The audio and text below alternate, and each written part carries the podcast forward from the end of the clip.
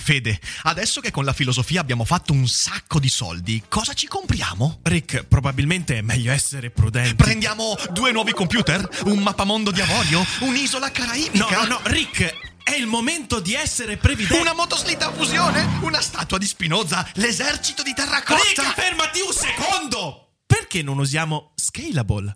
Scalable è l'app perfetta per chi vuol conoscere il mondo degli investimenti. Attenzione, investimenti pensati col cervello, non scelte di pancia. Scalable ti mette a disposizione gli strumenti essenziali per costruire una cultura del risparmio, ETF, piani di accumulo, accantonamenti a lungo termine per pensare oggi a quel che potrai fare domani. Scalable è un servizio sicuro e regolamentato con oltre 600.000 clienti e che ti aiuta a comprendere come funziona la finanza usando la testa. E sai qual è il bello? Con Scalable puoi iniziare a investire con solo un euro. Trovi tutti i dettagli in descrizione. Quindi, niente motoslitta a fusione? Tra qualche anno, Rick, quando Scalable ci avrà aiutato a far crescere i nostri risparmi.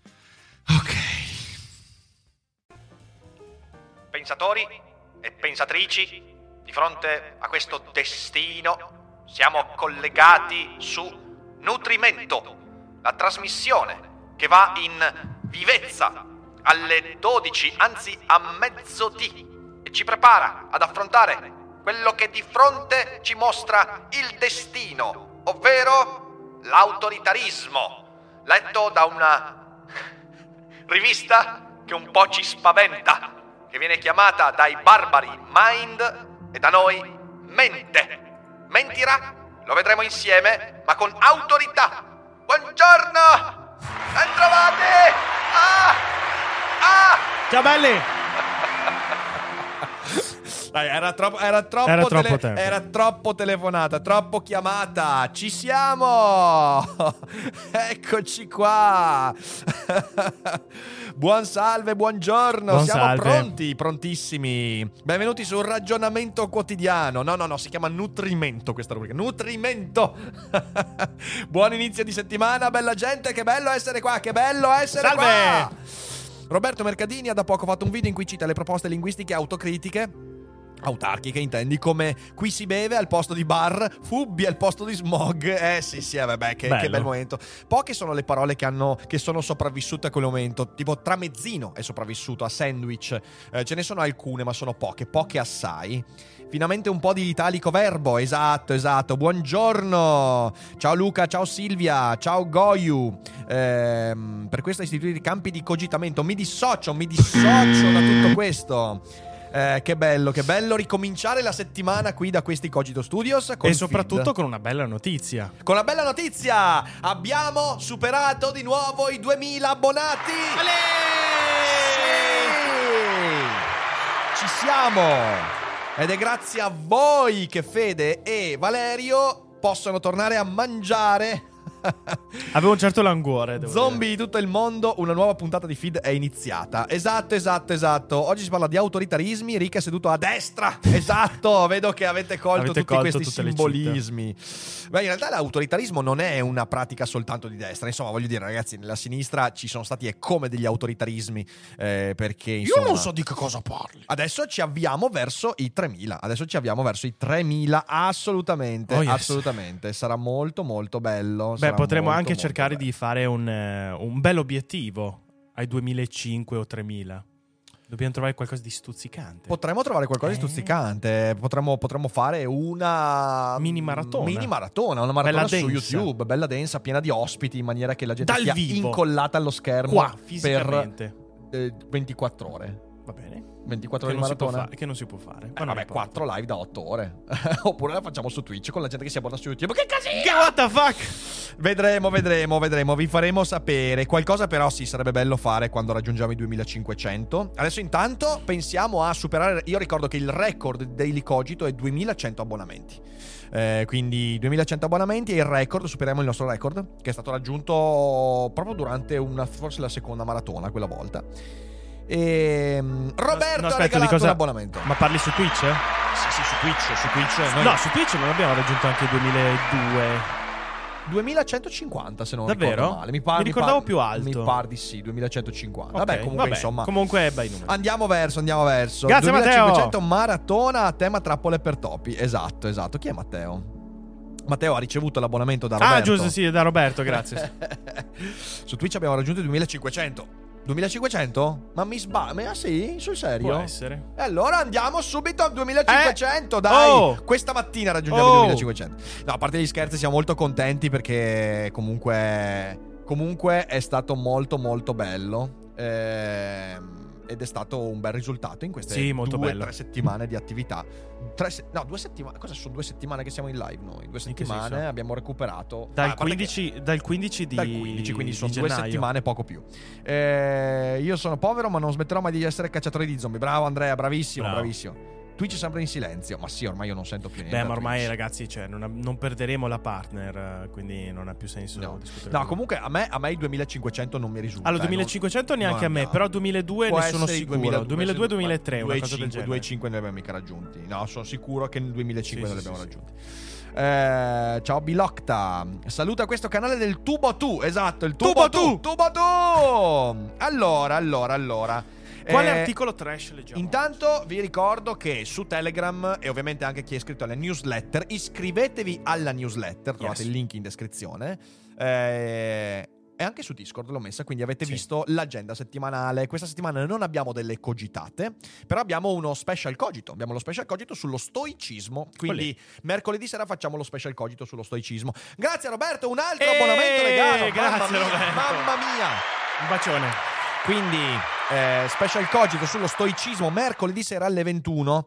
E mm, studente è squattrinato, se no vi sosterrei di più. Ma io ve lo dico sempre, ragazzi: No, ricordatevi, per noi è fondamentale che vi abboniate, perché lo sapete, insomma, riusciamo a portare quello che portiamo perché eh, ce lo permettete anche con i vostri abbonamenti. Ognuno secondo le proprie Ognuno secondo le possibilità. possibilità, esatto, no, cioè nel senso non sentitevi mai in colpa perché c'è chi riesce a fare l'abbonamento da 25 al mese Sì, sì. eh, e voi non potete fare più di quello base o quello di secondo livello. Insomma, non- a noi, no- a noi noi siamo veramente contenti che ognuno di voi, in base alle proprie possibilità, Eh, certo. sostenga quello che facciamo e noi cerchiamo, in base alle nostre possibilità, di portarvi il meglio dei contenuti. Eh, E quindi, insomma, però, per esempio, la newslet- la newsletter è gratuita, quindi se non siete abbonati, mannaggia a voi, andate ad abbonarvi. E detto questo, direi che possiamo anche lanciarci nella, eh, nella trasmissione di oggi. Oggi, appunto, parliamo di autoritarismi. Leggiamo un articolo di Mind. Leggiamo un articolo di Mind che tratta appunto delle radici psicologiche dell'autoritarismo. Ovviamente Mind in passato ci ha dato delle grandi soddisfazioni. In positivo. Imposi... No. No. Eh, però magari qualcosa di buono viene fuori, staremo a vedere. Io mi aspetto un articolo in cui verrà denunziato il patriarcato tossico che causa gli autoritarismi, ma magari sono soltanto prevenuto io e sono maschio bianco etero patriarcale, quindi. Il mio leader? Che eroe! Negli ultimi anni in molti paesi, grazie Giuseppe, Grazie, in fuga Giuseppe. dagli zombie, sono saliti al potere leader politici inclini a promuovere derive autoritarie. Perché hanno tanto successo e come evitare questo pericolo? Andiamo a vedere. Abbasso un po' la musica, Fede. La basso io, basso io. Eccolo, eccolo, Ok. abbassata, già fatta. Xi Jinping, Trump, Bolsonaro, Putin, Erdogan. Cosa hanno in comune? Sono tutti uomini. Ciccioni. Eh, no! No! No, Fede!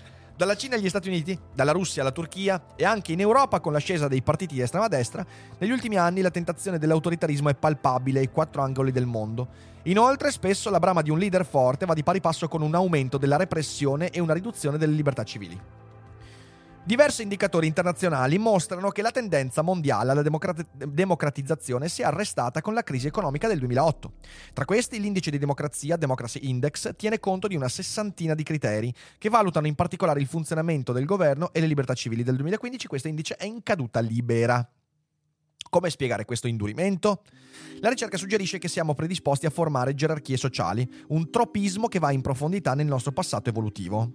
Tutte le società umane hanno una struttura gerarchica, anche se il grado di subordinazione è variabile, ma la tendenza osservata negli ultimi anni deriverebbe anche dagli sconvolgimenti del periodo attuale.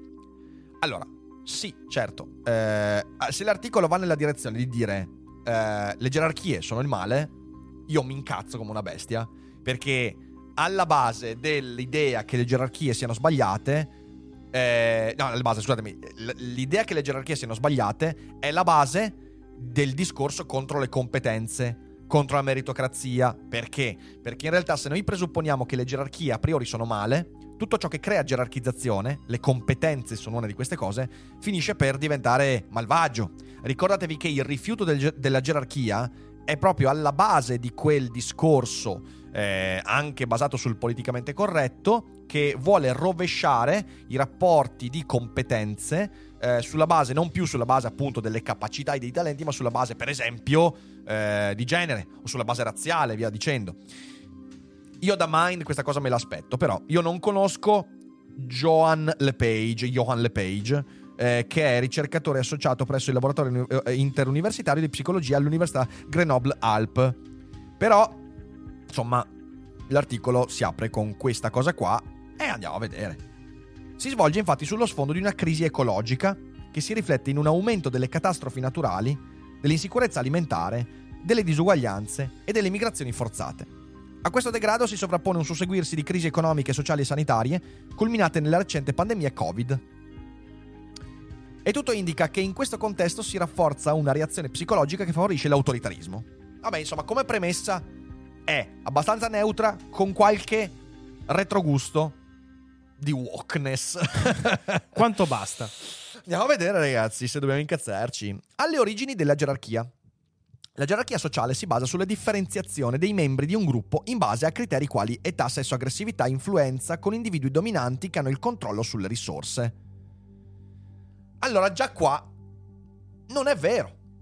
Allora, la gerarchia sociale non si basa solo su queste cose qua. Sull'età, sì, c'è una gerarchizzazione legata all'età, cioè il trentenne ha un ruolo sociale inevitabilmente a priori più forte rispetto al quindicenne. Eh, sul sesso. Ni. Gerarchie, però in realtà anche ruoli. Aggressività, influenza. Questo significa che, secondo me, metto, metto il mio chip sulla scommessa, per questa persona gerarchia uguale potere. E poi, se va in quella direzione, vi spiego perché questa roba è sbagliata. Questa modalità di organizzazione sarebbe stata la norma nelle società preistoriche di cacciatori e raccoglitori che hanno caratterizzato la nostra specie per centinaia di migliaia di anni, ma è anche un fenomeno osservato ben oltre. Molti animali condividono questa forma di vita di gruppo, le cui radici evolutive sono antecedenti alla linea degli ominidi. Nella competizione tra gruppi, più un gruppo è strutturato in questo modo, più sarebbe in grado di imporsi con la forza. Oh. Perché è più probabile che agli individui dominanti costringano i propri subordinati a rischiare la vita in combattimento. Nella competizione all'interno di gruppi, gli individui dominanti possono usare la coercizione o l'aggressività, con una bella fotona di Putin qui, per imporsi o usare il loro potere per facilitare la cooperazione. Ragazzi, qua ci divertiamo. Se c'è qualcosa, ovviamente. Sì, sì, in, certo. eh, Derek, sei solo alla prima pagina, poi peggiora. Non ho alcun dubbio, Goyo, infatti, infatti. Denise Cummins dell'Università del Colorado a Boulder ritiene che la pressione esercitata da questa modalità abbia influenzato l'architettura cognitiva dei primati, noi compresi, rendendoli in grado di riconoscere la posizione sociale degli individui e di capire ciò che è autorizzato e proibito secondo il rango. La ricerca sui bambini piccoli mostra anche una sensibilità precoce alle relazioni di dominanza. Ehm, la ricerca sui bambini. Ok, scusatemi. Eh, dal secondo anno di vita, i bambini attribuiscono precise responsabilità sociali agli individui dominanti, il che è coerente con l'idea che per i nostri antenati la gerarchia possa aver facilitato la risoluzione di conflitti all'interno dei gruppi. Ah, ciò non dipende dal fatto che i bambini non riescono a fare un cazzo. Cioè, guardate dove mira questo articolo. Beh, perché, vedete, quello che chiamiamo wokeness politicamente corretto, questa denunzia querela dei rapporti di potere tradizionali, eh, è molto subdolo come discorso. Qui ti infila, vedrete come si sviluppa, io già l'ho riconosciuto questo, eh. qui ti infila l'idea che i bambini, eh, gli infanti, riconoscono eh, un ruolo gerarchicamente più elevato all'adulto, non perché il bambino è biologicamente rincoglionito e quindi non ha le capacità di gestirsi, autogestirsi, riconoscere, comprendere, perché ha uno sviluppo cerebrale e biologico ben preciso, no. Perché lo riconosce per via della costruzione gerarchica che ha costruito la società in un certo modo. Questo è l'approccio strutturalista, decostruzionista. Andiamo avanti. In uno studio pubblicato nel 2019, gli psicologi Meyan Savans della Bar Ilan University in Israele e René Bayargon dell'Università dell'Illinois degli Stati Uniti hanno dimostrato che i bambini di 17 mesi si aspettano che gli individui dominanti intervengano a seguito di una trasgressione dell'equità. E grazie al cazzo. Ehm, dice Lucas, io leggerei più articoli dell'autore, specialmente precedenti, e magari qualche chiarimento sui social pur di avere una veduta più ampia. Un semplice articolo è un pezzo di quotidianità. No, non sono d'accordo, è un No. articolo, è un articolo pubblicato in una rivista. Io per comprendere l'articolo devo poter leggere l'articolo, non devo sempre contestualizzarne l'autore, ci mancherebbe. E su quello lo posso fare in, per esempio, estrapolare. Se se io leggessi degli estrapolati dell'articolo, allora dovrei fare quello che dici tu. Io leggo l'articolo intero, l'articolo inte- in- integrale deve essere autoconclusivo e, e bastante a se stesso. Poi mi interessa molto l'argomento, mi piace o non mi piace, allora posso fare una ricerca, ma io non sono tenuto a fare questo, ci mancherebbe. Ehm, andiamo avanti. Durante lo studio i bambini hanno osservato un gruppo di tre pupazzi che rappresentano degli orsi. Il protagonista porta due giocattoli da condividere tra gli altri due e il colpevole li prende entrambi senza lasciarne nessuno alla sua vittima. È seguita una serie di scene in cui il protagonista si presentava o meno come un individuo dominante grazie a spunti comportamentali o fisici e in cui interveniva o meno per ridistribuire i giocattoli. Risultato, quando il protagonista è dominante, i bambini tengono gli occhi fissi su di lui e se non interviene, segno che sono sorpresi e si aspettano che ristabilisca l'equità. Qua- aspetta, questa frase è sbagliata. Quando il protagonista è dominante, i bambini tengono gli occhi fissi su di lui, se non interviene, segno che sono sorpresi e si aspettano che ristabilisca l'equità. Non Ma ho ben capito. questa sta parentesi dove cazzo è stata aperta? frase. Da nessuna parte. Non è aperta, questa è una parentesi che si chiude senza ottimo lavoro. Vabbè, questa frase è rotta. Ma quando il protagonista si presenta solo come un orso normale, l'assenza di intervento non li sorprende. Se a volte ti senti così, ti serve la formula dell'equilibrio. Yakult Balance, 20 miliardi di probiotici LCS più la vitamina D per ossa e muscoli. Ok, vabbè, questo sinceramente non ho compreso molto bene. Ah, è psicologo l'autore? Sì, sì, Sono è tutti un psicologi? ricercatore, l'abbiamo visto, è un ricercatore, guardate, è Ok, un ok. ricercatore associato presso il laboratorio interuniversitario di psicologia all'Università Grenoble. di Grenoble, Ok, ok. Alp. D'accordo. dall'infanzia all'età adulta. Eh, non solo i piccoli umani sono consapevoli delle gerarchie, ma addirittura le stabiliscono spontaneamente. Nel 1984 gli etologi canadesi Francis Treyer e Marcel Trudel hanno condotto uno studio su 134 bambini di età compresa fra 8 mesi e 6 anni. Minchia! Cioè, eh, ragazzi, è una popolazione piuttosto diversificata. eh, e hanno osservato relazioni di dominanza sin dalla più tenera età. Gli individui dominanti sono più spesso imitati e ciò accade anche in alcuni primati non umani, come gli scimpanzé. Nel 1983 gli psicologi Peter Lefreniere e William Charlesworth hanno dimostrato che all'asilo i dominanti sono più aggressivi all'inizio dell'anno, ma tendono a calmarsi a mano a mano che la struttura gerarchica del gruppo si stabilizza. Più avanti, nella scuola, questo è perché la società è osmotica, quindi i comportamenti più estremi all'interno di un contesto di alterità vanno a smussarsi. Questo, eh, ci sono milioni di ricerche a riguardo. Più avanti, nella scuola primaria, i bambini formano gerarchie sociali stabili dall'inizio dell'anno scolastico e la posizione all'interno del gruppo del pari diventa cruciale nell'adolescenza. Perfetto, beh, qui ci siamo, qui ci siamo, qui ci siamo. Ehm, poi leggiamo questo box, ma prima finiamo questo eh, mini, mini- mini passaggio. In età adulta manteniamo la propensione all'obbedienza, come illustrato dal famoso lavoro dello psicologo statunitense Stanley Milgram realizzato negli anni 60. In uno studio presentato come ricerca sugli effetti della punizione sull'apprendimento, quasi due terzi dei partecipanti hanno accettato di infliggere scosse elettriche potenzialmente letali a un altro partecipante, in realtà un complice degli scienziati, su ordine dello sperimentatore. Non prendeva realmente le scosse, si comportava come se prendesse le scosse.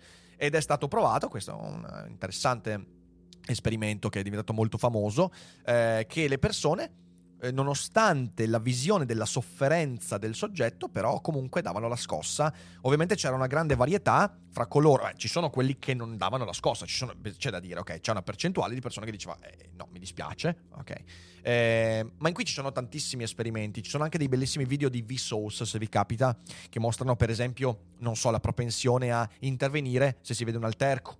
Eh, c'è- è tutto un rapporto di peso fra costi e convenienze. È, è tutto lì, è una, è una eh, diciamo così, è una valutazione economica che l'individuo fa. Devo dare la scossa a questa persona. Quanto mi conviene obbedire? So, so che è sbagliato. Tutti quanti provano una biologica e psicologica, a meno che non siano mm, psico- eh, pazienti psichiatrici, diciamo così, eh, provano una...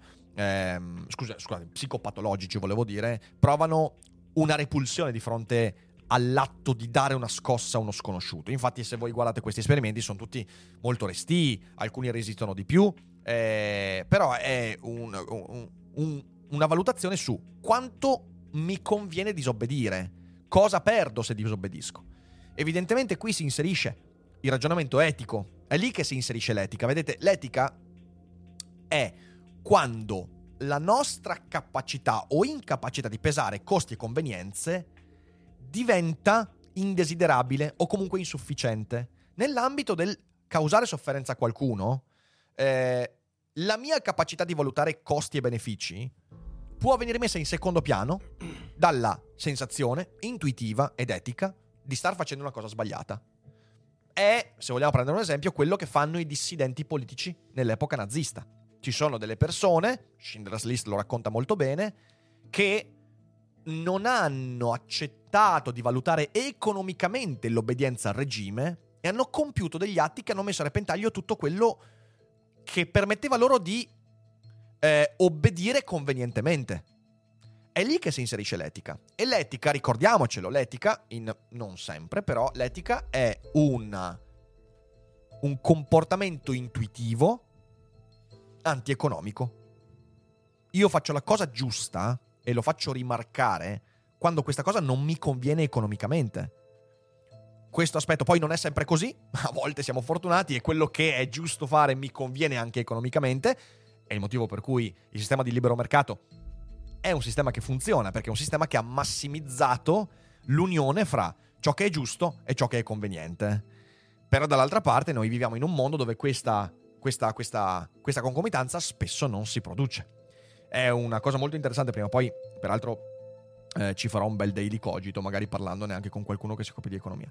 Eh, il famoso esperimento di Milgram in realtà è stato criticato nel tempo, mi ricordo, in un articolo di Skeptic. È vero, infatti è un, è un articolo i cui criteri di valutazione sono stati criticati, però poi è anche un, un esperimento che è stato replicato in diverse forme, quindi nel tempo si è comunque affinato e ha mostrato una... Eh, lì ragazzi, cioè nel senso, non c'è, non c'è dubbio che la, il, il- il peso della convenienza in una buona parte della popolazione umana abbia un, abbia un, un elemento di, di peso importante. Comunque, vabbè, questo, questo è una parentesi che ci tenevo a fare. Andiamo avanti.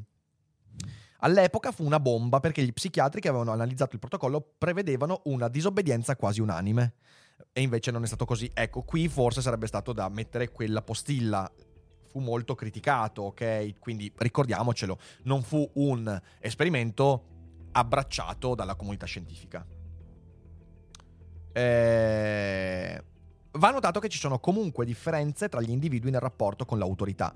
Numerose opere dimostrano che la valorizzazione dell'autorità si declina in due atteggiamenti politici: autoritarismo di destra e orientamento al dominio sociale. Le persone che manifestano questi atteggiamenti sono inclini ad adottare comportamenti ostili orientati al rafforzamento delle gerarchie: militarismo, pena di morte, razzismo, sessismo, omofobia. Andiamo a vedere qui questo eh, specchietto, il senso precoce della dominanza. Eh, vi ricordo a quelli che stanno ascoltando, soprattutto in podcast, che non trovate stavolta il link dell'articolo Purtroppo perché no. è tratto da una rivista. Ok, ora la rivista è sotto abbonamento. Noi vi possiamo leggere questo articolo senza darvi eventuali pagine o link.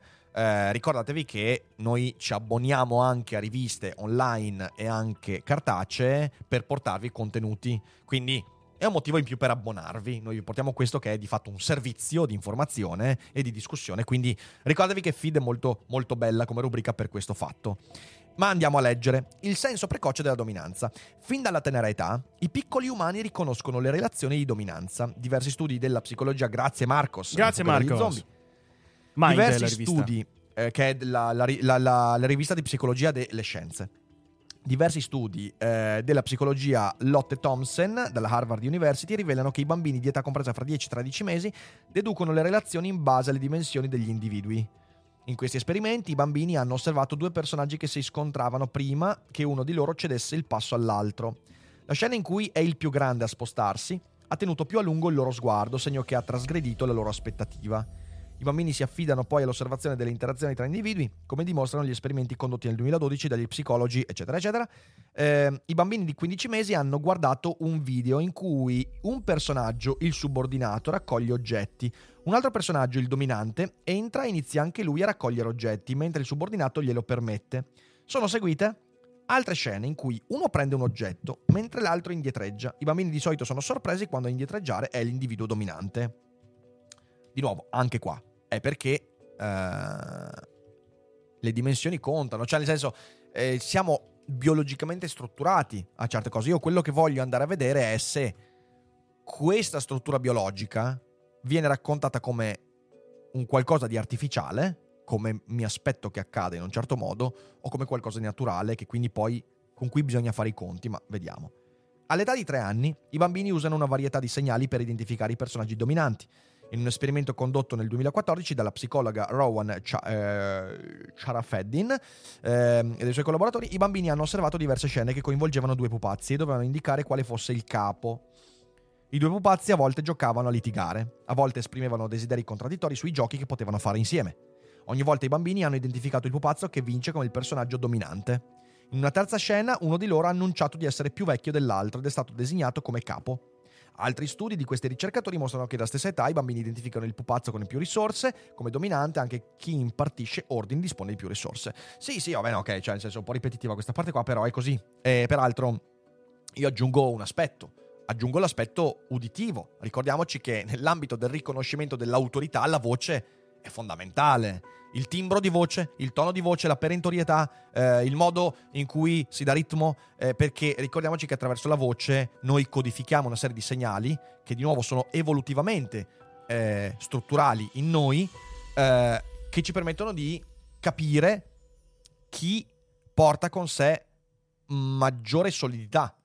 Eh, il motivo per cui quando tu diventi manager, e lo dico perché sono cose che ho fatto e ho visto, quando diventi manager tu passi un periodo di training della voce, passi un periodo di training che sembra un training teatrale, in cui ti viene insegnato come eh, esprimerti in maniera autorevole e addirittura autoritaria. Eh, come usare la voce, come lavorare sul timbro. I grandi manager di multinazionali queste robe le fanno perché se voi guardate non trovate, ed è molto raro trovare manager Con la voce così, cioè, nel senso, immaginatevi la presentazione di Apple, ok? Steve Jobs che fa One more thing e tutti quanti scoppiano a ridere perché fa cagare. Ok. eh, non è vero. E invece, avere una voce così invece forse è un po' troppo. ma avere un... Avere una voce così, ok. Mm, now you will see my one more thing. Ecco, questo, forse questo è anche da galera, però ci capiamo, ok? È molto molto importante avere questo tipo di... E bravo Gabriel, è il momento di Logonauti! È il Olè! momento di Logonauti! Volete vendere il prossimo iPhone a tutto il mondo? Iscrivetevi a Logonauti, che è il videocorso con il sottoscritto e Alessandro De Concini, in cui imparate a parlare, esprimervi e argomentare meglio. Però, vabbè, al netto di questo, di questo trovate il link in descrizione e sul sito dailycogito.com. Ma andiamo avanti Ma con andiamo l'articolo. Però avanti. sai, sai che è sempre bello il fatto che in questi articoli qua non si parla mai dell'aspetto vocale. È sempre visivo, sempre visivo, sempre il più grande, il più piccolo, il più massiccio, eh, il più mingarlino, quello che si muove più velocemente, quello che ha i passi più cadenzati. Nessuno parla mai invece dell'aspetto uditivo che è fondamentale. Eh, in realtà Rick usa la voce di Dune. Esatto, esatto, la voce delle Bene Gesserit. Ehm, ogni volta che questo discorso penso a quella di Teranos. Eh, ma Rizal, è vero, è vero. Guarda che eh, i, ehm, sai, lì la, la malattia della PNL in realtà ha disintegrato la mente di tantissimi a Silicon Valley. eh, perché evidentemente eh, fare il training della propria voce non significa fingere una voce diversa dalla tua, significa sfruttare appieno le caratteristiche della tua voce, che è molto diverso. E invece e Elizabeth Holmes di Theranos lo dimostrava perfettamente. eh, invece eh, ti viene insegnato a fingere, cioè se hai la voce troppo femminea o femminile perché sei una donna, devi fingere una voce diversa, ma è una puttanata gigantesca. Eh, e se vai a guardare invece nel mondo proprio del, de- del business eh, multinazionale, molto spesso questa cosa viene fatta, cioè ti viene detto di fingere un certo tipo di voce. Eh, ma una cazzata. Andiamo avanti, andiamo avanti, andiamo avanti. Eh, parapapapà. Vulnerabili allo stress. Lo psicologo statunitense Bob Altmaier ha sviluppato la nozione di autoritarismo di destra negli anni Ottanta. Questa nozione ha tre sfaccettature che funzionano insieme. Una rigida aderenza alle norme sociali, una grande importanza attribuita al rispetto delle autorità e per finire un atteggiamento punitivo nei confronti delle persone che si discostano dalle norme. L'orientamento alla dominanza sociale è stato concettualizzato negli anni 90 dagli psicologi, eccetera, eccetera, eccetera. Questa nozione disegna una preferenza per le relazioni ineguali tra i gruppi. Le persone con un forte orientamento al dominio sociale valorizzano la competizione e sostengono il diritto del loro gruppo a esercitare un dominio sugli altri. Le persone con un forte orientamento al dominio sociale, che non si sa bene che cosa significa, ovviamente, dominio sociale. Che cazzo vuol dire dominio sociale? Cioè, l'idraulico più bravo di schio esercita dominio sociale? Sostengono il diritto del loro gruppo a esercitare un dominio sugli altri, valorizzano la competizione, quindi valorizzano la competizione e sostengono il diritto del loro gruppo. Ecco, qui cominciamo ad andare molto storti, ragazzi, ve lo dico, qui cominciamo a prendere veramente storta. In che modo valorizzare la competizione dovrebbe significare sostenere il diritto a esercitare un dominio sugli altri? Qua cominciamo con le dicotomie del cazzo. Dicotomie del cazzo! Facciamo la sigla dicotomie del cazzo. Dicotomie del cazzo. Cominciamo a farci male. Sono più propensi della media a prendere decisioni non etiche. Ah! Eccoli! Sì, lo sapevo. Ah, ragazzi, qua comincia la sfaldatura intellettuale. Attenzione. Quindi, tu vuoi la competizione, significa che vuoi la dominanza sugli altri. Another day is here, and you're ready for it. What to wear? Check. Breakfast, lunch, and dinner? Check. Planning for what's next and how to save for it? That's where Bank of America can help. For your financial to dos, Bank of America has experts ready to help get you closer to your goals. Get started at one of our local financial centers or 24 7 in our mobile banking app. Find a location near you at bankofamerica.com slash talk to us. What would you like the power to do? Mobile banking requires downloading the app and is only available for select devices. Message and data rates may apply. Bank of America and a member FDIC. Ma invece no, non è vero, non c'è nessuno, nessun motivo per pensare che competitività e dominio siano... Vedete, è quello che dicevo prima. Eh, torniamo qua dove ho fatto l'appuntino. L'appuntino, gerarchia uguale potere. Guardate voi, gerarchia, come dicevo, è competitività perché è competenza, però significa subito potere per- nella mente di queste persone. Cioè, se tu vuoi competere, vuoi dominare. E questa è una puttanata. Non è vero. Puoi voler competere per migliorarti. Puoi voler competere per imparare come funziona, perché è la competizione, ovvero il mettere in campo, in campo la- il proprio talento, le proprie competenze e accorgersi che non sono sufficienti perché c'è qualcuno di più bravo, che ti permette di criticare il modo con cui hai sviluppato quelle competenze e quindi reimparare qualcosa. Cosa cazzo c'entra? Cosa cazzo c'entra? Cosa cazzo c'entra Cosa cazzo c'entra? il dominio degli altri con questo? Si contenga. L'ali- esatto, l'alieno. Se sei più bravo degli altri, sei cattivo. È inaccettabile. E questi psicologi non sono psicologi, sono testa di minchia. Perché in realtà continuano a riempire il discorso pubblico con queste cose sbagliate che fanno sentire in colpa, per esempio, anche persone che naturalmente e spontaneamente e senza voler fare del male a nessuno vogliono competere per imparare a migliorarsi.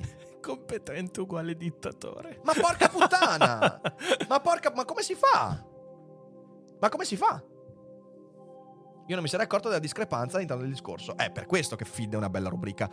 Però che cazzo? Io in realtà, avendo già esperienze, diciamo. Ne abbiamo parlato Abbiamo anche con, con- con. Valerio e, e Gennaro nella cogitata. Se l'avete persa, recuperatela. Io queste cose ormai le vedo, cioè proprio le, le- le- le- le vedo. È inaccettabile. Ma andiamo. Ehm, quindi, oltre a essere competente, quindi competitivo, quindi volere a tutti i costi dominare gli altri, sono più propensi della media a prendere decisioni non etiche.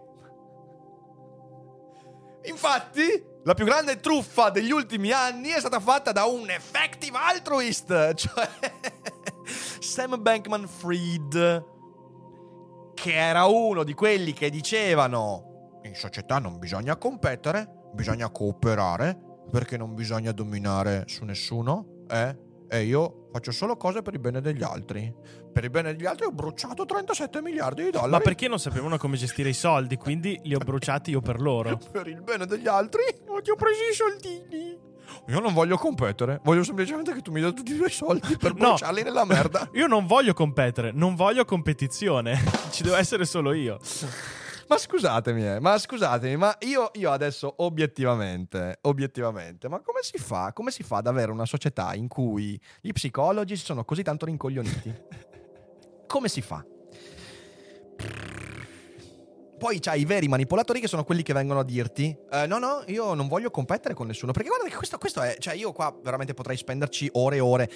Arrivano e ti dicono: No, no, io. La competizione. No, no, perché la competizione mette pressione alle persone. La competizione è ingiusta, è patriarcale. La, la competizione eh, è tossica. La competizione ti distrugge. Eh, quindi io voglio soltanto il bene, voglio la cooperazione. E in questo modo ti disarma. Ti disarma perché ti disabitua al fatto che il mondo ti richiede di affinare i tuoi strumenti, anche di difesa e se tu ti convinci che la competizione sia solo tossica, non avrai mai la possibilità di affinare i tuoi strumenti e saranno maggiore le possibilità che qualcuno te lo metta nel culo, ovviamente senza il tuo consenso. Questo è il problema. Che merda, che merda, ragazzi. Questa è tossicità. Questo, questo ragionamento è veramente tossico. Sì, però Bellon prima diceva la competizione porta al miglioramento, al miglioramento, come quando si dibatte e lo si fa per imparare, non per battere l'interlocutore. Esattamente, esattamente, esattamente. Cioè, io competo non per dominare l'altro, ma che cazzo me ne frega dominare l'altro? Certo, se voglio dominare qualcuno, se voglio eh, esercitare un potere inadeguato su qualcuno, sono una persona tossica. Ma io. Ciò non significa che, che la competizione, la competitività sia tossica, non ha nessun senso sta roba. Aspetta, ne avevo, ne avevo parlato anche di recente. Grazie, Giacomo. Delicogito, della paura della competizione. Beh, abbiamo fatto un. Sì, quando abbiamo parlato della meritocrazia. Ah, giusto, sì. Mi Vero, sembra 3-4 mesi fa. Sì. Grazie Giacomo! E- Grazie, Grazie. Giacomo. Eh, però tutto questo invece è legato a questa roba qua, che è tutto, tutto quanto quello che disturba il povero piccolo mh, uochino che se ne va in giro per il mondo a pensare di essere bello e bravo e angelico. Tutto quello che lo disturba è tossico, è patriarcale, è brutto. E bisogna dire a queste persone che lo dicono, bisogna dirgli proprio così. Andate a fare in culo. Però... Con tanto amore, con ovviamente. tanto amore, con tanto amore. Ma andiamo avanti perché non voglio essere troppo pregiudizievole. Sport agonistici, niente, no, No, sono tutti dittatori. Ci mancherebbe. Tutti i centometristi sono tutti dei futuri Mao. A infrangere la legge usano int- intimidazioni, molestie e persino aggressioni per raggiungere i loro obiettivi. Capito? Cazzo, se sei competitivo, sei più propenso a prendere decisioni non etiche, a infrangere la legge, a usare intimidazioni, molestie e persino aggressioni per raggiungere i tuoi obiettivi. È evidente, se sei competitivo, sei un criminale di merda. Questi aspetti dell'autoritarismo sono associati a tratti della personalità differenti, poi c'è un box, ma hanno una cosa in comune, la difficoltà a gestire lo stress. In uno studio che abbiamo condotto all'Università di Grenoble, 198 persone hanno compilato questioni per misurare il loro livello di autoritarismo di destra e l'orientamento al dominio sociale. È il termometro dell'autoritarismo di destra. Abbiamo quindi registrato le variabilità della loro frequenza cardiaca in tre momenti, a riposo durante un episodio di stress e durante una fase di recupero. Lo stress è stato causato da una situazione di fallimento forzato, in cui il partecipante ha dovuto svolgere diversi compiti ricevendo feedback negativi sulla sua performance, indipendentemente dall'esito reale. Abbiamo osservato che più i partecipanti avevano punteggi alti nelle scale dell'autoritarismo, più forte era la loro reazione allo stress e più difficile era per loro riprendersi. Questi risultati suggeriscono che atteggiamenti autoritari sono associati a una minore flessibilità fisiologica. Un concetto che designa la capacità di un organismo di regolare il proprio livello di eccitazione in base alla situazione. Ciò si traduce in uno stato di ipervigilanza, una sovrastima cronica della minaccia, tendenze meno, pre- eh, meno pre- prosociali e la rigida espressione di comportamenti difensivi. Allora, vedete, qui va tutto bene. Cioè, nel senso, è, ve- è vero, è vero. Cioè, questo che dice qui è vero. Il problema è legare questo a questo. Il problema è prendere la valorizzazione della competizione e di fatto, senza nessun legame logico, legarlo alla scala dell'autoritarismo.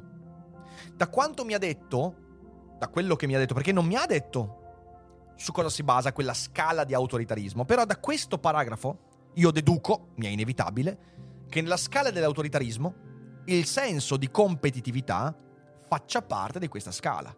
E allora, cosa ci dice in questo ragionamento? Che se tu hai un senso di competitività che quindi ti porta a voler dominare gli altri, e ripeto, è una cagata incredibile, allora significa che tu hai una scala del, sei nella scala dell'autoritarismo in maniera abbastanza elevata e quindi c'hai tutti questi problemi. Ma che cazzo? Ma, ma all'università di Grenoble perché c'hanno gli psicologi che hanno dei palesi problemi, dead issues vi- violentissimi? Ma vabbè, andiamo avanti. C'è qualche domanda intanto? Eh, no, c'è una considerazione di Rizal che dice una cosa molto interessante della competizione, che le aziende che eh, competono fra di loro tendono ad avvicinarsi nella stessa area geografica e a scambiarsi informazioni a vicenda. Che non capisco benissimo con che cosa potrebbe essere collegato. Ah, cioè dici sì, è vero, è vero, cioè nel senso la competizione ti permette anche di selezionare chi ti somiglia e quindi ti permette anche, per esempio, di cooperare meglio con chi ha obiettivi comuni. Certo perché, ragazzi, ehm, Vabbè, sì. la competizione è un setaccio. Cioè competere significa eliminare le cose superflue che non mi servono, capire quali sono le fallacie, gli errori e affinare la mia conoscenza di me stesso. Attraverso questo affinamento io riesco a riconoscere anche meglio chi può essere in linea con la mia personalità e via dicendo. Questo è il punto essenziale da comprendere. E... Un bellissimo brano dei pinguini tattici nucleari del nuovo album dice non serve essere competitivo se sai di essere competente. Vabbè, è una canzone. Una frase così ti dico io non sono d'accordo. Non sono d'accordo. Poi devo se- la, la, la canzone l'ho ancora ascoltata. Però detta così la frase mi trova in forte disaccordo. Perché? Perché la competenza la sviluppi attraverso la competitività. Poi di nuovo è una canzone, quindi probabilmente nel contesto del testo ha un senso diverso da quello che attribuisco. Ma se uno adesso in una cogitata mi dicesse, beh, perché non serve essere competitivo, se sei competente, gli dico, no, no, no, no, ti serve. Perché se non sei competitivo non capisci quali sono le, tu- le tue competenze. E se non sviluppi competenze non puoi competere e quindi entri in un circolo vizioso in cui diventi un piccolo rincoglionito. Ma questo non lo dirò ad Elio Biffi perché, ripeto, è una canzone. Ok. eh, cioè, vabbè, però andiamo avanti. Secondo me le competenze si sviluppano sulla curiosità, la competitività viene in secondo luogo. Non sono assolutamente d'accordo. La curiosità è un elemento essenziale, ma no, la competenza la capisci quando la metti a confronto con chi è più bravo di te. Quando chi è più bravo di te ti fa sentire insufficiente e quindi ti fa dire "Ah cazzo, aspetta un attimo, devo migliorarmi ancora, devo eh". non puoi la competenza non la puoi slegare dalla competitività. È proprio un errore concettuale, perché non c'è niente, perché da dove arriva lo sviluppo di competenze? Cos'è che ti permette di fare la fatica di imparare, di apprendere, di metterti in discussione, se non il dire, ok, cazzo, voglio arrivare lì dove è arrivato quello, voglio, voglio migliorarmi in questo senso per essere all'altezza. E questo, in questo c'è anche la curiosità, certamente, certamente, però non puoi, se le separi non hai più competenza. Infatti, in una società priva di competizione, tu hai una staticità della scala sociale, hai una staticità. E qual era la società che non aveva le- la competizione? Il feudalesimo, per esempio, in cui i ruoli sociali erano sempre fermi, Perché l'aristocrazia ha funzionato per millenni? Perché l'aristocrazia è una classe sociale che è riuscita a estrarsi dalla competizione. Se non hai competizione, non hai sviluppo di competenze. Ti fermi, vecchio mio, ti fermi. Però vabbè, questo lo vedremo. Che cazzo mi è partito? Sistema comportamentale. Tuttavia, molti studi dimostrano che la mancanza di controllo sull'ambiente è un potente fattore di stress. Secondo gli psicologi neozelandesi, eh, l'instabilità sociopolitica favorisce l'autoritarismo di destra perché il mondo è percepito come pericoloso e imprevedibile, mentre le disuguaglianze aumentano l'orientamento al dominio sociale perché la società è considerata una giungla competitiva. Numerosi sondaggi confermano il legame tra la percezione di una minaccia e l'autoritarismo. I risultati ottenuti da eh, Julie Nagoshi dell'Università dell'Arizona mostrano che negli Stati Uniti è aumentato molto nei due giorni successivi agli attacchi terroristici dell'11 settembre. Vabbè, sì, grazie, gra- gra- grazie, Graziella, grazie Arfid. Eh, l'attuale pandemia potrebbe quindi avere un impatto politico importante a causa di un accumulo di fattori di stress, debole senso del controllo, imprevedibilità, aumento delle disuguaglianze, minaccia sanitaria. Quest'ultima mobilita un sistema psicologico precauzionale che riduce al minimo il rischio di infezione chiamato sistema immunitario comportamentale. Questo sistema porta alla rivelazione dei segni di infezione, nonché all'attivazione di risposte emotive, disgusto e cognitive inferenze sulla contagiosità, favorendo l'evitamento. In una meta-analisi condotta nel 2013, eh, eh, questi qua hanno dimostrato che più l'attivazione del sistema immunitario comportamentale è forte, tanto più sono marcati l'autoritarismo di destra e l'orientamento al predominio sociale. Quindi, seguendo questo ragionamento, che è un altro ragionamento che è fallace, cioè ripeto, magari puoi dirmi che effettivamente sì, eh, andrebbe approfondito, però messo così è fallace. Chi predicava eh, i lockdown eh, perseverati, il Covid-0 e via dicendo, è un autoritario di destra. Questa è la conclusione, ok, di questo ragionamento. Però vabbè. I ricercatori ritengono che oltre alla protezione degli individui contro la minaccia infettiva, questo sistema potrebbe promuovere la coesione del gruppo contro gruppi potenzialmente minacciosi. Um, uno studio pubblicato nel 2021 dallo psicologo britannico Leo Zimgrod rivela una relazione tra rischio infettivo e autoritarismo in 47 paesi. Una maggiore prevalenza di agenti patogeni esaspe- esaspera atteggiamenti autoritari e favorisce il voto conservatore. Ehm, I dati sono stati raccolti prima della pandemia di Covid, ma i risultati mostrano che la minaccia patogena può avere ripercussioni sociopolitiche. Diversi sondaggi indicano anche una svolta autoritaria causata dal Covid-19. In uno studio del 2020, lo psicologo, eccetera, eccetera, 1195 italiani hanno risposto a un sondaggio sulle loro preferenze politiche prima della pandemia e poi durante. I risultati mostrano che tra le due date la preferenza per un sistema politico antidemocratico è aumentata. In piena pandemia la gente ha approvato l'idea di un leader forte che non debba preoccuparsi del Parlamento e delle elezioni o quella di un governo militare per guidare l'Italia nell'emergenza. Certo, eh, nel senso, sono tutte cose che sappiamo che abbiamo già discusso eh, mi fa ridere, cioè nel senso la, la, l'espressione autoritarismo di destra è molto fuorviante perché sembra quasi che eh, eh, sta roba qua non ci fosse negli elettori del PD e invece se io ricordo inizio pandemia io mi ricordo che chi stava a sinistra era molto più autoritario rispetto a chi stava a destra molto di più quindi di che cazzo stiamo parlando? Perché si chiama così? Ma un, è veramente una terminologia scientifica questa? No, non lo è neanche lontanamente. When you need mealtime inspiration, it's worth shopping Kroger, where you'll find over 30,000 mouthwatering choices that excite your inner foodie. And no matter what tasty choice you make, you'll enjoy our everyday low prices, plus extra ways to save, like digital coupons worth over $600 each week. You can also save up to $1 off per gallon at the pump with fuel points. More savings and more inspiring flavors make shopping Kroger worth it every time. Kroger, fresh for everyone. Fuel restrictions apply. Quindi, boh.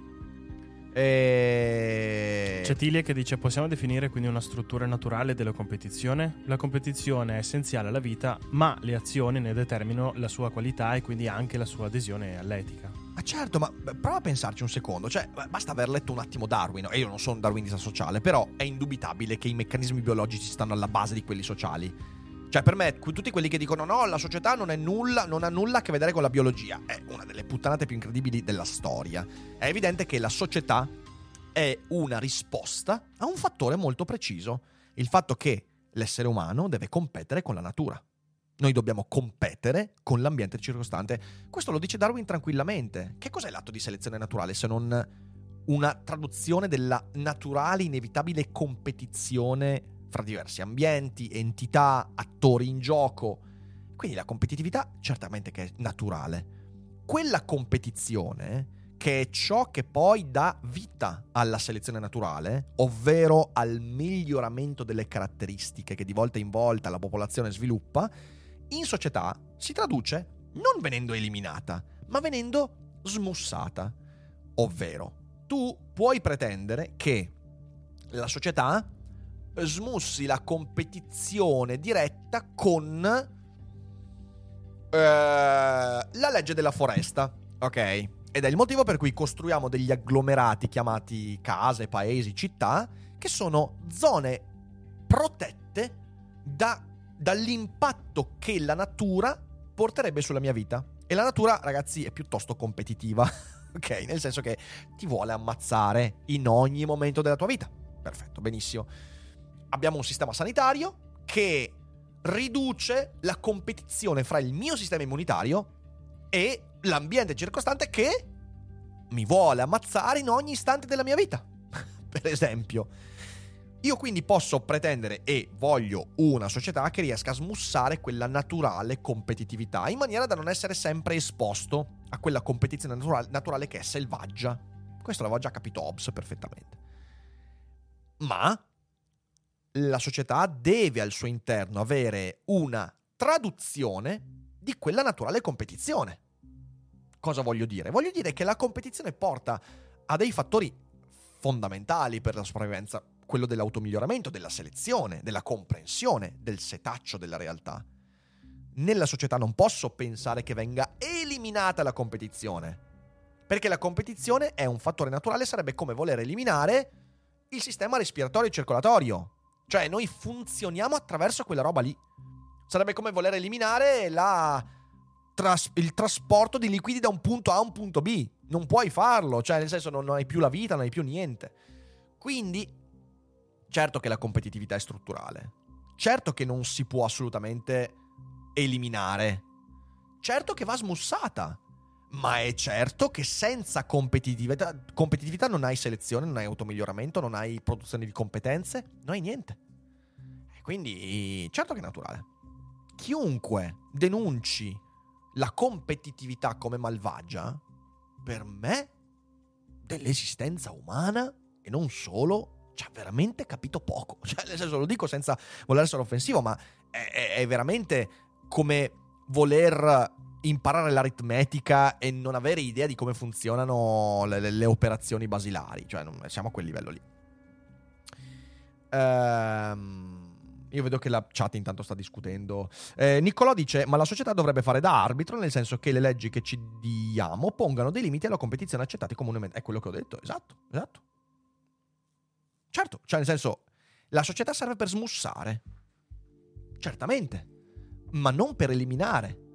E infatti, quando tu cerchi di eliminare la competizione, fai dei danni. Fai dei danni. Ehm, andiamo avanti. Andiamo avanti. Unione letale. Oggi esiste quindi un rischio importante di unione letale per riprendere l'espressione dello psicologo Bo- Bob Altermaier, l'alleanza tra leader con un forte orientamento alla dominanza sociale e subordinati autoritari di destra. Questa alleanza aumenta il rischio di violenza, con i primi che chiedono un'azione aggressiva e i secondi che agiscono. Il fenomeno trova un disegno nella violenza di strada dell'estrema destra. Va precisato che per quanto non si parli qui della violenza provocata dall'estrema sinistra, non significa che essa non esista, ma che l'autoritarismo di sinistra non è stato studiato. Attenzione!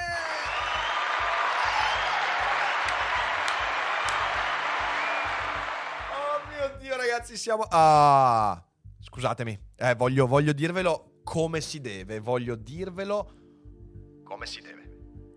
Il fenomeno trova un disegno nella violenza di strada dell'estrema destra.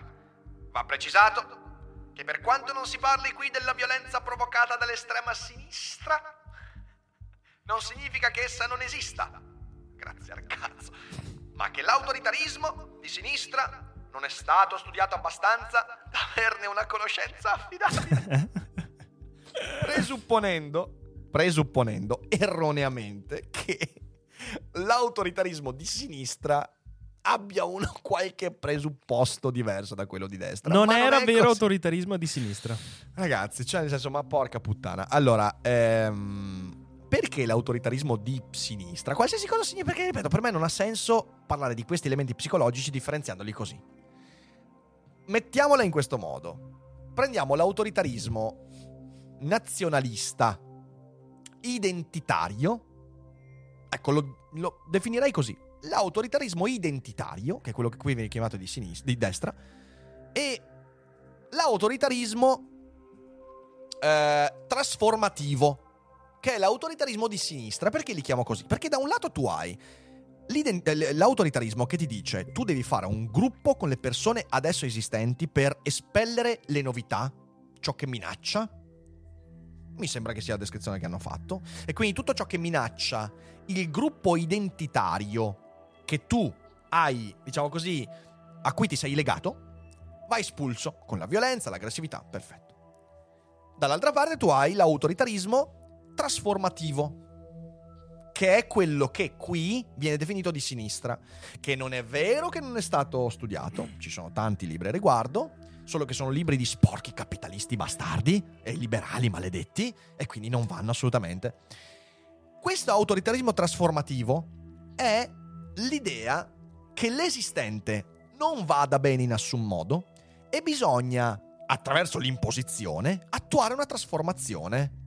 Attenzione, trasformazione della società, ma prima di tutto trasformazione dell'essere umano. Eh certo. Perché? Se io vado a guardare i prodromi e le radici culturali filosofiche, per esempio, di mettiamo, mettiamo un movimento autoritario di sinistra a caso del comunismo,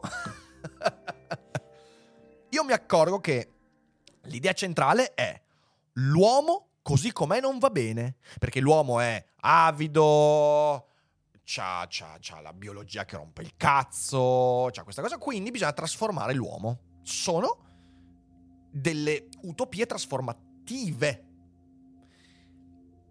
E quindi questa è una differenza, ovvero io non mi aderisco più a un'identità preesistente, ma aderisco a un'identità futura, utopica. Ma non lasciatevi ingannare! È la stessa puttanata! È la stessa grandissima, pericolosa puttanata, ovvero il rifiuto dell'esistente, il rifiuto dell'adesso, da un lato l'identità passata da conservare e tenere perché il, presente mi minaccia, dall'altro l'identità futura perché il presente fa cagare e non va bene, quindi ci leghiamo. Ma è la stessa roba. Non è vero, non è vero che sono due fenomeni diversi. Chiunque vi dica questo o è in malafede, perché in realtà tende da una parte dice è palese che non ci sono studi perché non è così pericoloso. Col cazzo ha fatto decine di milioni di morti quell'autoritarismo que- nel secolo scorso e ne farà altrettanti eh, per chi vorrà avvicinarcisi e ed è la stessa cosa. Oppure dall'altra parte è semplicemente ignorante della storia. È ignorante della storia. E questo è, questo è. Con l'abbonamento si paga lo stipendio a questa gente. No, no, Lorenzo, si paga lo stipendio a noi, si paga lo stipendio a noi. Quindi abbonatevi. Eh, vabbè. Eh, dagli anni 90 i partiti di estrema destra sono saliti con regolarità al potere in diversi paesi, a livello locale come in Francia eh, e a livello nazionale come in Italia o in Norvegia. L'unione letale è stata evidente nel 2018 a Macerata, in Italia. Un uomo ha aperto il fuoco su sei richiedenti asilo provenienti dall'Africa e poi ha goduto del sostegno di diversi leader politici durante il processo. Allora, un uomo ha aperto il fuoco sei richiedenti ha goduto del sostegno di diversi leader politici durante il processo? No, qui sta parlando del delitto di Trani, evidentemente. Non è vero che ha goduto del sostegno. Al massimo, se voi vogliamo citare, forse sì, Forza Novisti. Va bene, ma non mi pare, andiamo a vedere la letteratura di quegli anni, non mi sembra che il delitto di Trani abbia portato nessun leader politico, almeno che abbia una percentuale di consensi elevata, a dire ha fatto bene, non mi sembra, non mi sembra. Cioè questa è proprio una cazzata. Il discorso del leader di estrema destra presenta invariabilmente i gruppi dominanti come potenziali vittime di minoranze. Lo studio d'archivio sulla giustificazione della violenza realizzato da Erwin Staub mostra che la vittimizzazione dei dominanti è generalmente invocata per motivare e giustificare crimini di massa. Ehm, il concetto della grande sostituzione, introdotto nel 2010 da Renaud Camus, è un'espressione contemporanea di questa vittimizzazione mobilitata da terroristi di estrema destra come Anders Breivik. Ma come spiegare le pratiche di oppressione e repressione sono spesso accettate dalla maggioranza della popolazione? L'appartenenza a un sistema sociale, il mantenimento della sua legittimità sembrano soddisfare bisogni di base come la riduzione dell'incertezza, gestione... Vabbè, ok. E anche qua... la riduzione dell'incertezza è il motivo per cui abbiamo costruito una società. È per questo che la gerarchia non è un male. Perché la, gerarchi- la gerarchizzazione delle competenze attraverso anche la competitività è uno dei modi con cui abbiamo cercato di diminuire la variabilità naturale e quindi l'imprevedibilità degli eventi del mondo. Anche qua, siamo veramente sicuri che con grande leggerezza possiamo dire che eh, tutta questa roba qua è legata al fatto che vogliamo ridurre l'incertezza. Ma chi è che non vuole ridurre l'incertezza al mondo? Ma veramente pensiamo che, boh, va bene essere questa sorta di individui schizoidi politicamente che accettano il cambiamento? Ma chi, ma chi, ma cosa? Ma chi è che accetta il cambiamento? Così, dai, su, cioè stiamo, stiamo andando veramente verso il fantasy. Leggiamo il finale, poi qualche domandina veloce. Yes. La sfida della cultura. La situazione attuale richiede quindi un'attenta vigilanza. Soprattutto è importante non confondere uno stato di fatto. Tutte le società umane sono gerarchiche, grazie. L'autoritarismo aumenta di fronte alla minaccia, grazie. E grazie anche a Frankie Grazie, per Frankie. l'abbonamento. Grazie al cielo. Con un giudizio normativo. Gli esseri umani devono avere un'organizzazione gerarchica e l'autoritarismo permette di affrontare la minaccia. Il nostro cervello è rimasto relativamente stabile per quasi 200.000 anni, mentre il nostro ambiente ha conosciuto molti sconvolgimenti, un tratto forse favorito dalla selezione naturale perché conferisce al suo portatore un vantaggio in un certo momento in un certo ambiente e può diventare inutile, persino nocivo in un contesto diverso. Il mondo contemporaneo richiede di trattare numerose informazioni per trovare soluzioni più adatte ai fenomeni critici. Crisi climatica, disuguaglianza, emergenze sanitarie, tuttavia le ricerche mostrano che l'autoritarismo va di pari passo con il dogmatismo, i responsabili di una rappresentazione distorta della realtà. In uno studio pubblicato nel 2020 del team del neuroscienziato britannico Stephen Fleming, i partecipanti hanno realizzato un difficile compito di ricerca di informazioni visive sul computer. A ogni prova sono stati presentati loro un paio di quadrati provenienti contenu- scusatemi, contenenti dei punti, poi dovevano indicare quale di loro avesse il maggior numero di punti, dichiarando al tempo stesso il loro livello di fiducia nella risposta.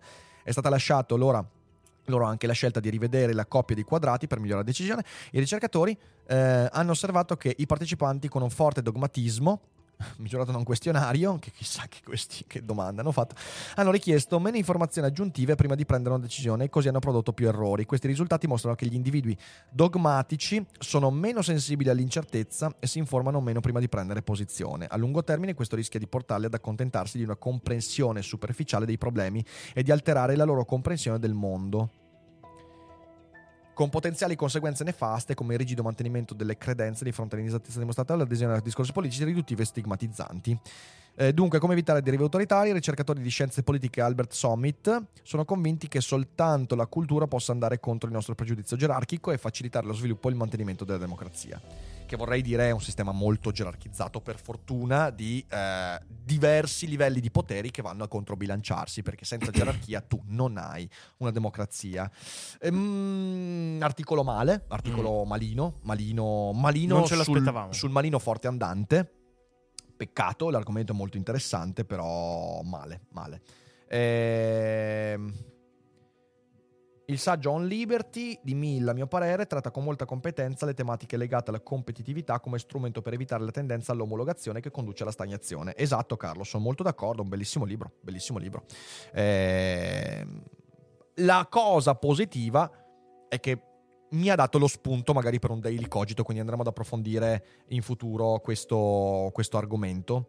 Eh, però l'articolo è molto male. L'articolo è molto male eh, perché è pieno di fallacie logiche. E, e qui viene perfettamente mostrata la fallacia logica. Certo che non bisogna confondere uno stato di fatto, tutte le società umane sono gerarchiche, con un giudizio normativo. Gli esseri umani devono avere un'organizzazione gerarchica. Certo, ma il problema grosso è che il contrario di quel devono averla non è, non è desiderabile. Le gerarchie vanno riformate. Sempre. L'evoluzione sociale esiste perché noi riformiamo i modi con cui costruiamo le gerarchie. La democrazia non è l'eliminazione delle gerarchie, è il sistema in cui è più snella la riforma delle, dem- delle- delle gerarchie. Questa è la democrazia. Quindi, tutto questo articolo in realtà è un grande fraintendimento del ruolo che la gerarchia ha nell'ambito della relazione umana. Ed è tutto perfettamente individuato in quel pregiudizio sulla competitività. Che mi aspettavo. Io me l'aspettavo, ragazzi, perché sono tutti uguali, sti stronzi. Sono tutti uguali, sono tutti lì a dire. Vabbè, eh, la competizione fa soffrire le persone. E allora andate a recuperare il mio daily cogito di qualche giorno fa, in cui vi dico perché senza sofferenza, senza dolore e fatica non puoi. La competizione è faticosa, perché l'automiglioramento è faticoso. La conoscenza di sé è faticosa ed è dolorosa. E l- l'eliminazione di tutto ciò che causa stress, perché lo stress causa poi autoritarismo, madonna santa, è roba da bambini. Veramente roba da bambini. Però credo che sia interessante. È comunque stato interessante. Sì, qualche dai. domanda, Fede? Sentiamo qualche domanda, dai. Eh, vediamo, Lion dice la, la competizione secondo me è come la tecnologia, solo per fare un esempio, non è una qualità in per sé, ma la acquisisce in base a come viene usata.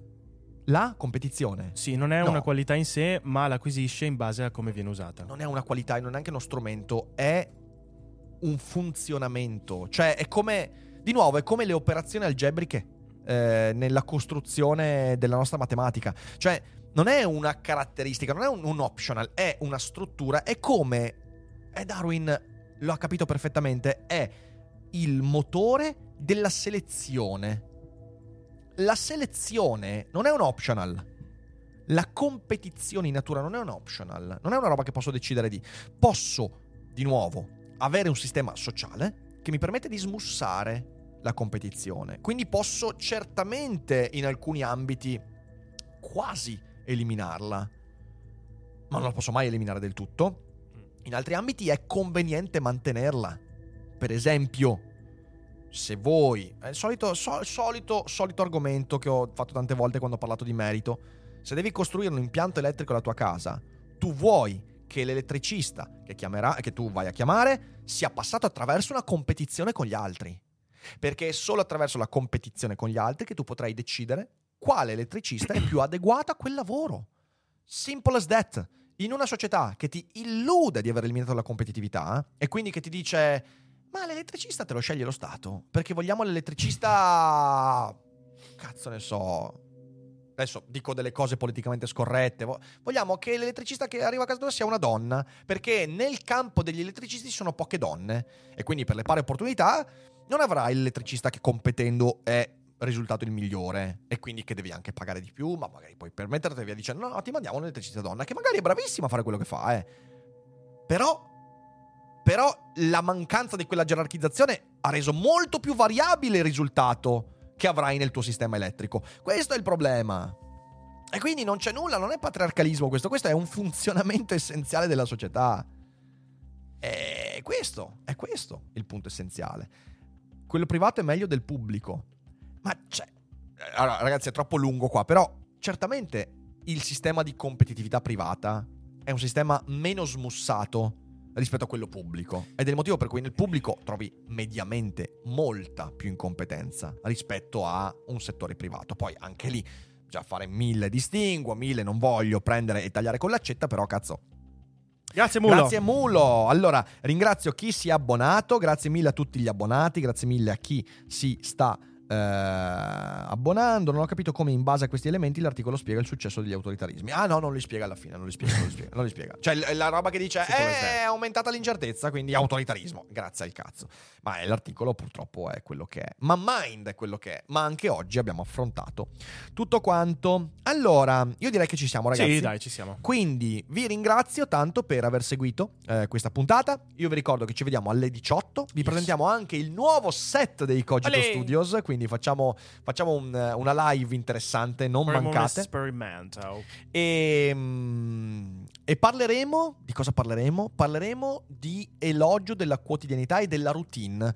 Come far sì che la routine non ti renda infelice. E parleremo di poesia incredibilmente e, e poi ci facciamo un bel ragionamento che mi sembra molto importante per quest'epoca. Quindi non mancate alle 18 qui in live. Grazie a tutti, fate i bravi, buon pranzo e a più tardi. Goodbye. Ciao.